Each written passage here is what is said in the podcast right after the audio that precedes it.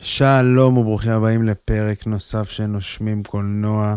שמי אבישי סלאמה, כמו תמיד אני איתכם.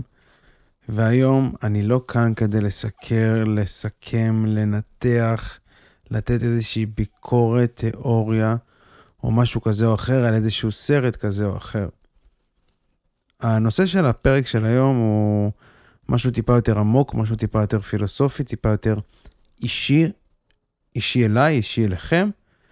וזה הנושא שבעצם, שלשמו התכנסנו בפרק של היום. למה אנחנו אוהבים קולנוע? שאלה שפעם שאלתם את עצמכם? פעם חשבתם למה אנחנו אוהבים קולנוע? למה אתם אוהבים קולנוע? כי לא מזמן ישבתי עם עצמי וחשבתי, למה אני אוהב קולנוע? מה כל כך מיוחד בזה? והגעתי לכמה מסקנות. את המסקנות של היום אני אשתף אתכם. בנוסף לזה, אני אספר לכם טיפה קצת על איך אני הגעתי לעולם הקולנוע, ואת הדעה שלי על הקולנוע של היום, על הקולנוע של פעם, על הקולנוע של העתיד, ומה יקרה איתו, ולמה הוא כזה מיוחד, ואיך אנחנו כחברה אנושית תופסת את המושג הזה שנקרא קולנוע. אז כל זה ועוד, מיד אחרי הפתיח, כמו שאנחנו אוהבים.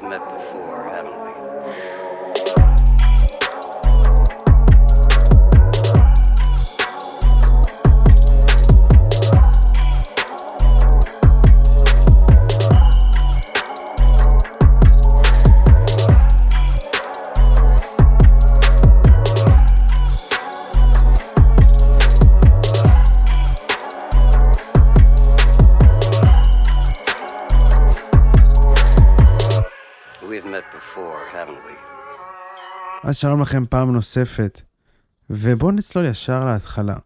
בואו נלך רגע להגדרה היבשה, ואני אלך להגדרה הזאת ממש ממש ממש מתוך ויקיפדיה. קולנוע, זה ההגדרה הפורמלית. קולנוע הוא תחום אמנות העוסק ביצירתם ובהקרנתם של סרטי קולנוע.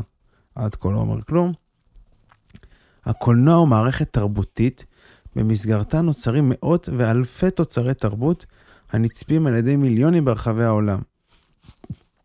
הקולנוע הוא בין השאר כלי תקשורת המונים, מדיום עצמאי ומובחן, והוא בעל השפעות גדולות על החברה והתרבות. למרות היותו לרוב מוצר בידורי אשר מוקרן להמונים, אומנות הקולנוע נחשבת לאחת מבין שבע האומנויות, אף על פי שזוהי האומנות הצעירה מביניהם.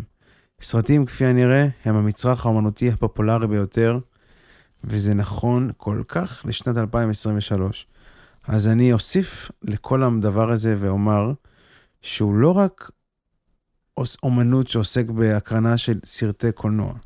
קולנוע הוא מעבר לזה, קולנוע הוא גם הסרטוני יוטיוב שרואים, הסרטוני טיק טוק שרואים, הסרטוני חתונות הוא קולנוע, כל דבר שהוא קולנוע. בעברית אנחנו, ממש יש לנו מילה יפה לזה, קול נוע, קול נע, קול ותזוזה. כל דבר שמשלב בתוכו, שהוא שלישי, שהוא לא בן אדם, גם תמונה נע וגם סאונד, הוא קולנוע. תמונה בודדת היא תמונה. שיר, כאילו בלי קליפ, הוא סאונד, הוא קול. תשלבו בין השתיים, זה עדיין תמונה עם סאונד.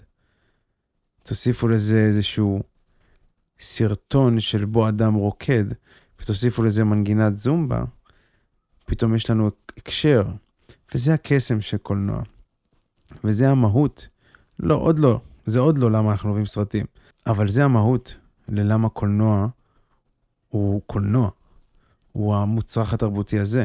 כי יש לו את היכולת לחבר בין סרטון רנדומלי וסאונד רנדומלי לכדי יצירה חדשה אחרת, לא רנדומלית. כדוגמה, תנסו לקחת סרטון שלכם קופצים במקום, עושים ג'וגינג לדוגמה, ותשימו ברקע סאונד של זומבה, סאונד כזה אירובי כזה מגניב, כזה טרנסים, פתאום יש לכם שעת כושר.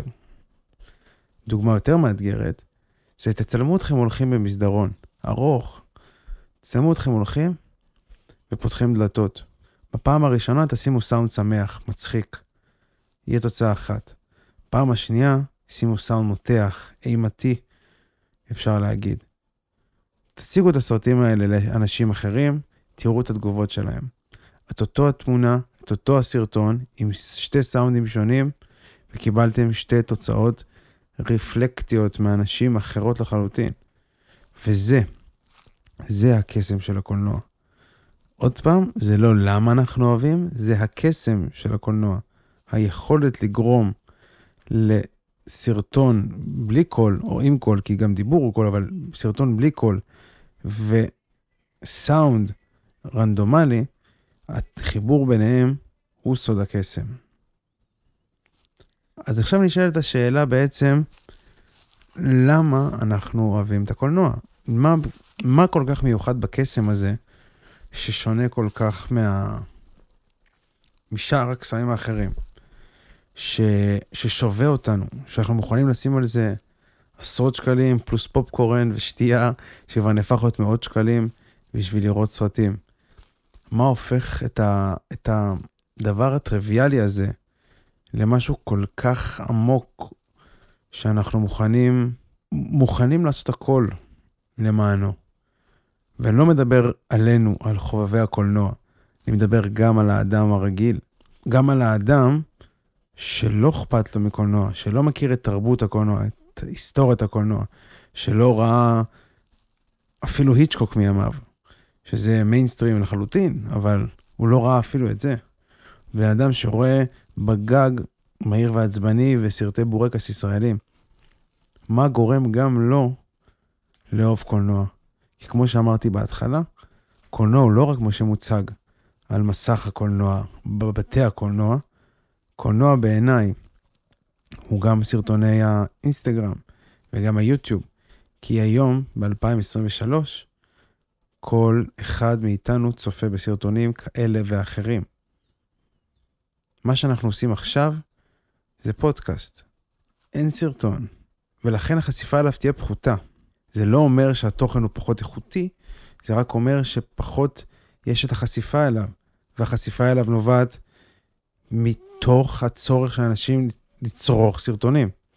אנשים לא צורכים רק סאונד, הם לא צורכים רק תמונות, הם אפילו לא צורכים רק ספרים.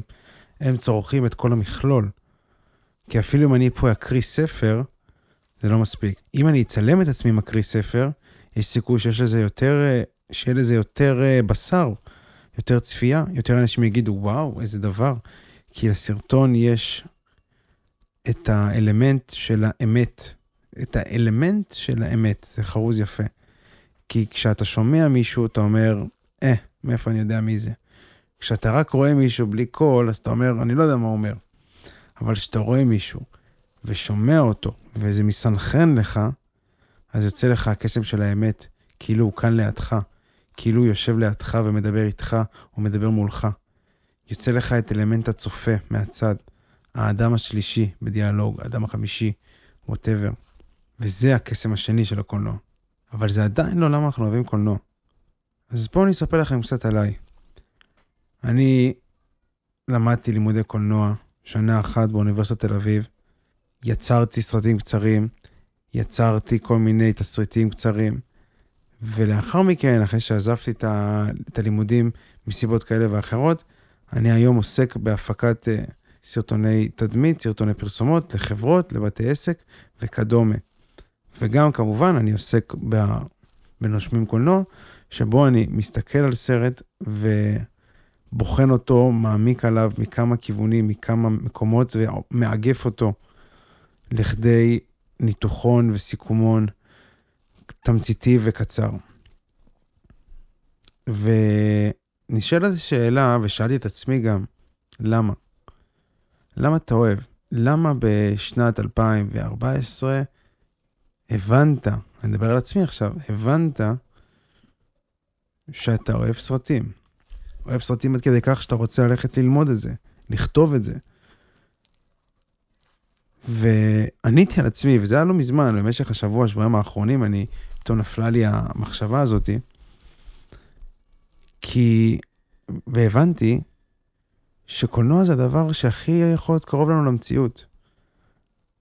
הם המקום לספר את הסיפורים שכולנו חולמים. את החלומות שכולנו מדחיקים, את הפנטזיות שכולנו מצפים להם. ובימי הקולנוע, צלמי הקולנוע, שחקני הקולנוע, כולנו, כולנו מרגישים חלק מהם. גם בסרטי המדע בדיוני המוגזמים, וה, או הפעולה המוגזמת, זה עדיין עושה לנו את התחושה שהם כאן, בעולם שלנו. אפילו בעולם של אבטאר, שהוא ממש העולם שלנו, הסיפור המשפחתי הנוגע לב הוא כאילו שלנו. וזה סוד הקסם של הקולנוע. החיבור הרגשי שכל אחד מוצא בסרטים שהוא אוהב, כי לכל אחד יש את הז'אנר שלו. אם אני אוהב יותר את סרטי המתח והפסיכולוגיה והפילוסופיה וסרטי האבסורד ואת סרטי המותחן פסיכולוגי, האדם השני אוהב יותר סרטי אקשן, או סרטי דרמה, או סרטי אימה, או סרטי קומדיה. זה בדיוק העניין. יש לנו את התופעה הזאת של השייכות. אנחנו משויכים לז'אנר מסוים, לקטגוריה מסוימת, לאיזשהו, לאיזשהו group מסוים של אנשים שאנחנו בתוכו. וזה אלמנט הסודי של החיים, שאנחנו רוצים להיות שייכים לאיזושהי חברה מסוימת, לאיזשהו שבט כביכול מסוים, וגם בקולנוע אנחנו לא פוסחים על, ה, על, ה, על החוק הזה הפנימי שלנו. אם אני אוהב סרטי מותחן פסיכולוגי וסרטי אבסורד וסרטי אבסטרקט וסרטי אומן, נגיד, אז אני אחפש את הקבוצה הזאת בפייסבוק. אני אחפש את הקבוצה הזאת ב... בין אנשים שאני מכיר. ואם אתם אוהבים סרטי אימה, אתם תעשו אותו דבר לז'אנר שלכם.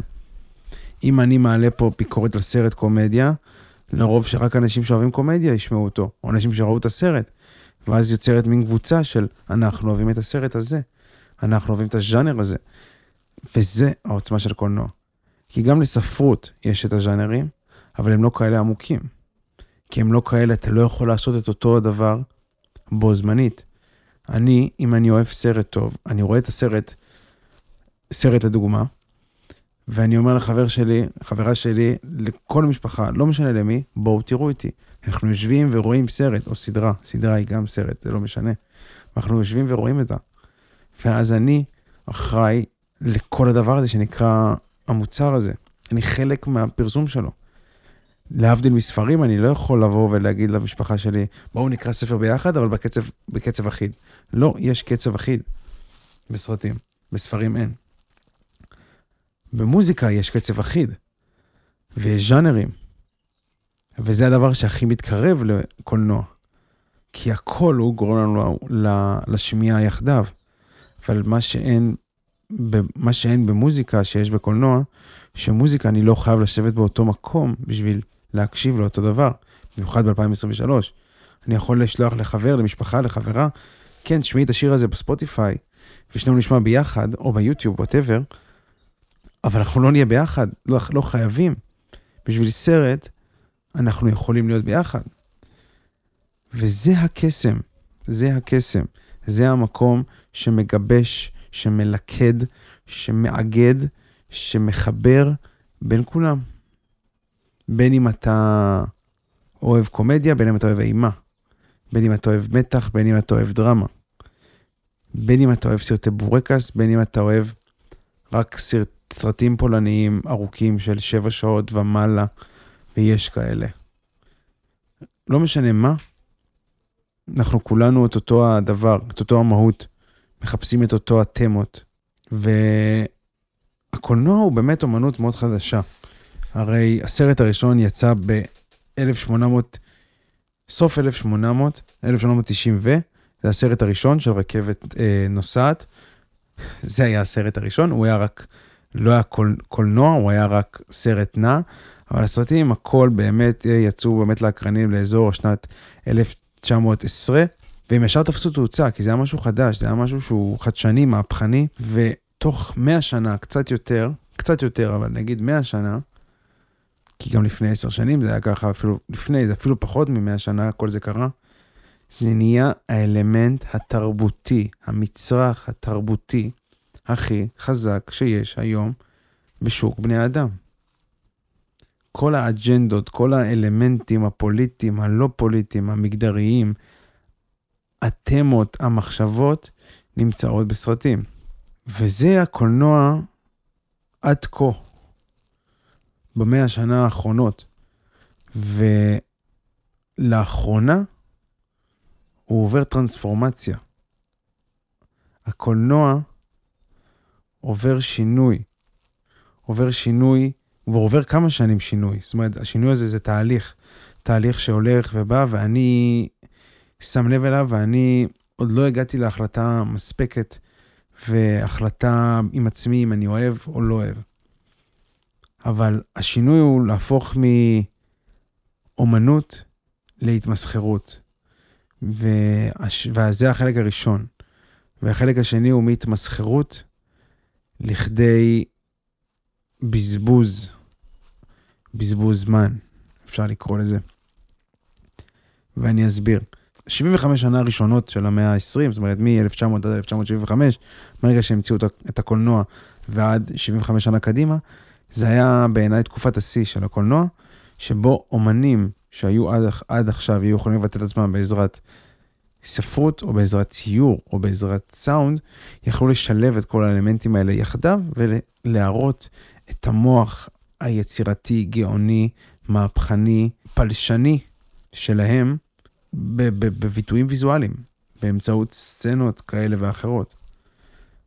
ומשנת 1975 עד 2000 פלוס, זה תחילת ההתמסחרות. יותר ויותר אנשים בעלי ממון ראו את הפוטנציאל המסחרי העצום שיש בקולנוע, והחליטו, והבינו יותר נכון, וגרמו, ל, ל, עשו פעולות, נקטו בפעולות, שיותר כסף יהיה מעורב שם, והדברים יסתכלו יותר שחור או לבן, לא אם זה מעביר מסר כזה או אחר, או לא מעביר מסר כזה או אחר, אלא יותר זה עושה לי כסף, או לא עושה לי כסף. וזה היום, רבותיי, גבירותיי, אנחנו בפיק של ההתמסחרות. אם תסתכלו על אה, רשימת הסרטים שמוקרנים לכם היום בקולנוע, יוצא סרט מופת אחת לשנה, שנה וחצי, שנתיים, וזה עצוב. ואפילו במאים גדולים כמו נולן או פינצ'ר או ג'יימס קמרון, הם גדולים בפרנצ'ייז, הם גדולים בסרטים ענק, בבלוקבאסטרים. הם סרטי A-ליסט, כמו שהיה תמיד. אבל הם גדולים, הם גדולים לזה. זאת אומרת, נכון, נולן, היה לו תחילה וקמרון, והיה בהתחלה אימה, אבל גם הם עברו את המסחרות הזאת, זה לא משנה. מאג'נדה קטנה בתור במאי רגיל, לטוב, אני, איך אני מפיק כסף מזה. וקצת מביא את האג'נדה שלי פה ושמה, אבל זה לא המהות הגדולה. אז אם כן, אה, חברים, גבירותיי, רבותיי, הקולנוע של העתיד יחולק לשתי קטגוריות. קולנוע להמונים וקולנוע לאמיצים. קולנוע להמונים יהיה מוקרן לבתי הקולנוע ובנטפליקסים האלה ואחרים, לא משנה איזה פלטפורמה. והקולנוע לאמיצים כנראה מוקרן אה, בפסטיבלים, שגם שם יש לי דעות עליהם, אבל בפסטיבלים, בשירותי סטרימינג, אבל לא מפורסמים. ובאופן כללי, כל העידן הזה של, של סרטי אומן, אולי הולך להיגמר.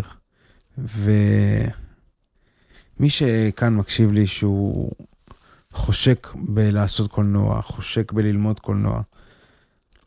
יש לי בקשה אליכם. אל תוותרו. אל תוותרו על החלום, אל תוותרו על האומנות. אל תוותרו על הרצון ליצור משהו שלכם. כי אם אתם יוצרים משהו שלכם, מגיע המפיק שיבין שזה שלכם ושלכם שווה גם כסף. וככל שאתה הולך יותר עמוק בנבחי הנפש שלך, ככה אתה יוצא יותר ויותר ויותר אמין במסך, ואמין בסצנות שאתה יודע לכתוב. וזה, כל במאי גדול יגיד לכם בשיעור מספר אחד לכתיבת תסריטים. תסתכל בנפש שלך, תראה את התסביכים שאתה אוכל, ותראה איך אתה מתנהג, ותכתוב על זה את הסרט. בדימויים, במטאפורות, במטמורפוזות. זה לא משנה במה, רק תכתבו, תיצרו, תרכשו את הסרטים הנכונים. וחלילה, חלילה, אל תזלזלו בסרטים הלא נכונים. ועם הנימה הזאתי, אני אסכם לכם שהסוד האמיתי של הקולנוע, שאני אמרתי לכם אותו ואני אסכם, הוא האיחוד המרגש של כל דת, גזע, מין, לאום, מוצא, תחת אותו המסך, המרקע, הטלפון, או לא משנה מה, ולשבות אותנו לחצי שעה, שעה, שעה וחצי, שעתיים, שלוש, שבע שעות ומעלה סרטים פולניים, ואנחנו נאכל את זה, נאכל את זה בלי מלח. אז תודה לכם שהאזנתם, מקווה שאהבתם, ונשתמע בפעם הבאה. תודה רבה.